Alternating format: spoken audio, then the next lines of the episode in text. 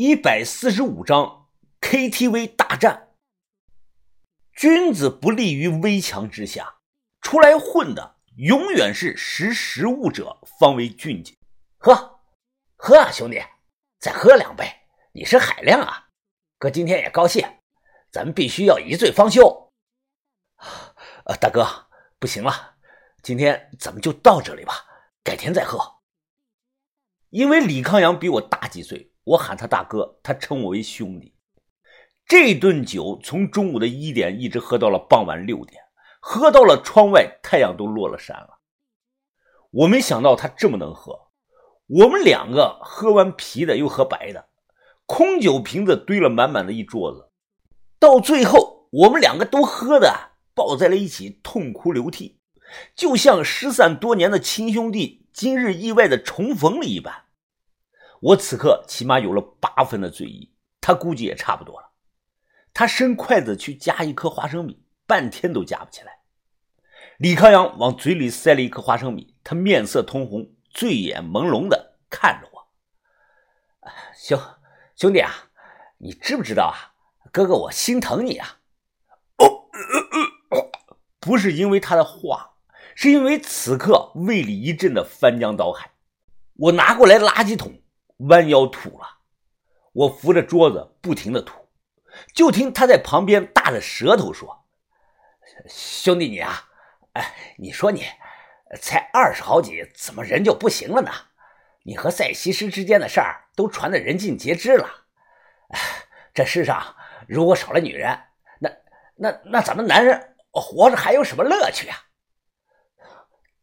大哥，我我我差他妈的，你别乱说。”那都是外头乱传的。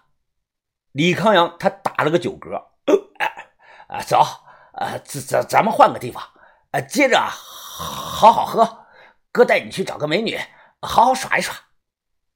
晚上七点多，我跟着他又去了一家他名下的小型 KTV。KTV 虽小，但很乱。李康阳喊来四个非常年轻漂亮的女孩，两个陪他，两个陪我。不曾想玩了一会儿，李康阳当着我的面，他竟然解开了裤子，干起了那个事儿。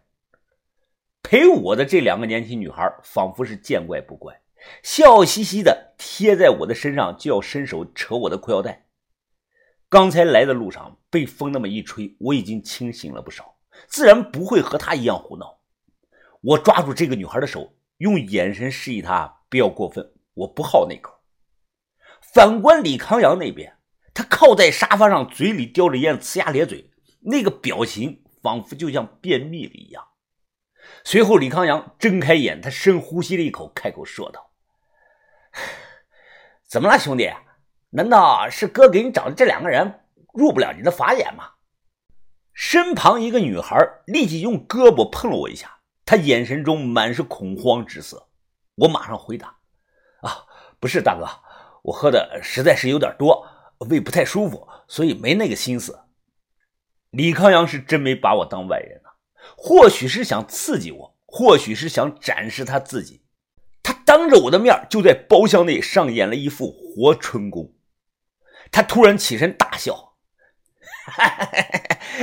哎，兄弟，我就不信你能忍得住！哎，看好了，兄弟！”他拽过来一个女孩，直接使出了一招蝎尾突刺。那个女孩。呀的惊叫了一声，竟然很快的调整好内息，反手使了一招山羊撞树。李康阳被撞了两下，顿时大怒，他左手抓住这个女孩的胳膊，来了一招顺手牵羊，随后右手直接拽住这个女孩的头发，用出了一招霸王扯缰。酒劲儿还没有过，李康阳哈哈大笑，状若疯狂，满是酒杯，这个桌子晃荡晃荡的作响啊。杯中尚未喝完的，这个酒顿时洒出来不少。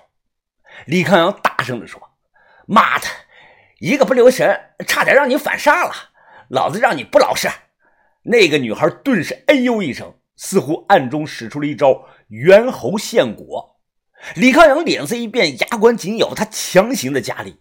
那个女孩竟然胆子大到了反客为主，她直接转过身来，跳到了李康阳的身上。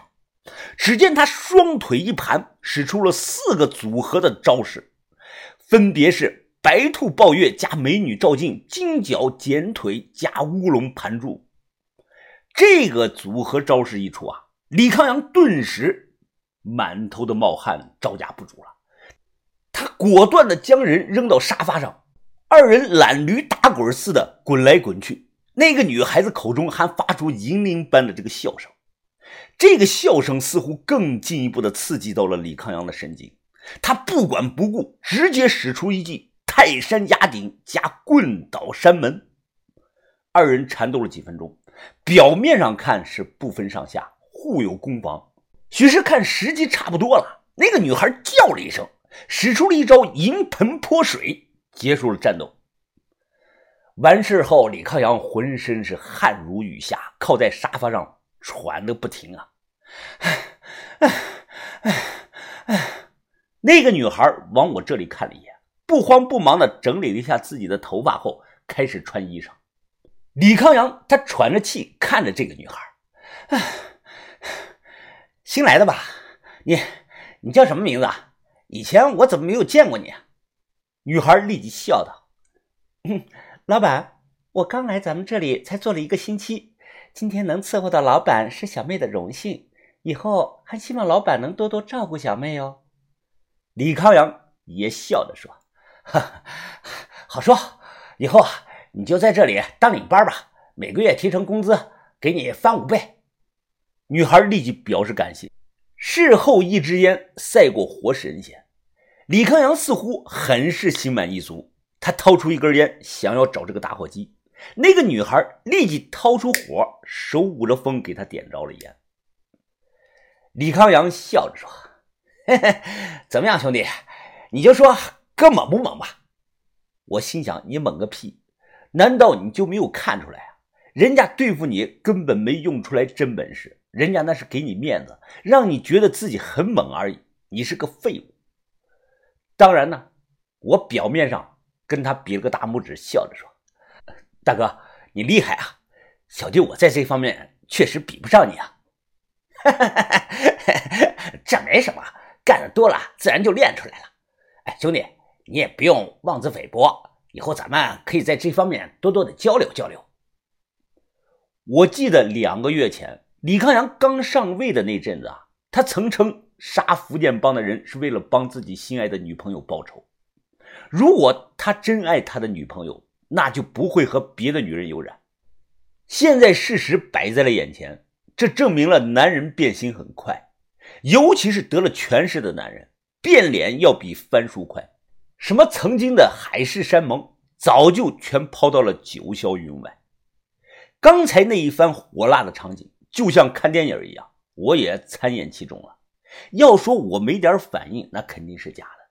但强大的自控力让我并没有显山露水，就像诸暨名媛赛西施说的那句话一样：如果一个男人控制不住自己的下半身，那行为和动物无异，而动物是能被人驯服和掌控的。我不要被人掌控，我要掌控别人。此时，李康阳酒已经醒了，他冲着我说：“哎，兄弟啊，你和田三九的关系不错，那你应该知道。”田三九他私底下也是干的你这行吧？我摇了摇头，啊，不是，我们这行呢，只是田哥临时来钱的一个路子而已。他另外还有很多的产业呢。啊，要照你这么说，你这是专职，他田三九是兼职啊？差不多，你可以这么理解。但田哥呢，就算是兼职，他在我们行当里也是排名很靠前的人物。他的技术和专业性不比我差。李康阳他弹了弹烟灰，我打听我打听过，你们这行确实是很赚钱的，基本上是无本万利啊。我在想，我能不能效仿田三九搞钱的路子，也加入你们这行啊？看我惊讶，他起身又说道：“呃，怎么不就是刨个坟拿个东西吗？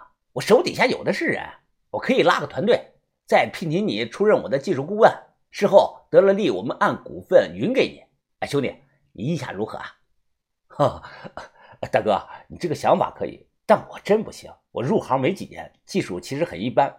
不如啊，你再找个人吧。关键是我不认识兄弟你这行里的高手啊。隔行如隔山呐。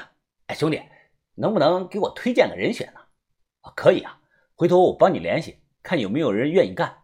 啊，好，那这个事儿咱们就这样说定了。回头兄弟你联系好了，记得告诉我一声。哎，另外兄弟啊，我知道近期那个什么大超帮跟你有关系，你放心啊，只要对方不是做的太过分，那我都会睁一只眼闭一只眼的。随后聊了一阵子，我借口说上个厕所，出来包厢后，我找到了值班经理，把刚才那个漂亮女孩叫了过来。老板，你找我有什么事儿啊？哦，没什么事儿，就是想找你聊一聊，想认识一下。嘿嘿，老板，你是刚才看了口干舌燥了吧？他突然靠近我，往这个外口袋塞了一张名片，并且笑着说：“我十二点半下班。”待会儿打给我。说完，他反手在我的屁股上拍了一下，随后转身离开了。外行看热闹，内行看门道。他刚才在包厢内的表现，给我的感觉像是有武功的底子。望着他曼妙的身材背影，我决定试他一试。我随手抓起走廊上摆着个灭火器，猛地冲他就扔了过去。呜！只见灭火器在空中高速的飞过去，离对方是越来越近。他突然停下了脚步，似乎感应到了危险。他慢慢的转过头来，只听“砰”的一声闷响，他应声倒在了地上。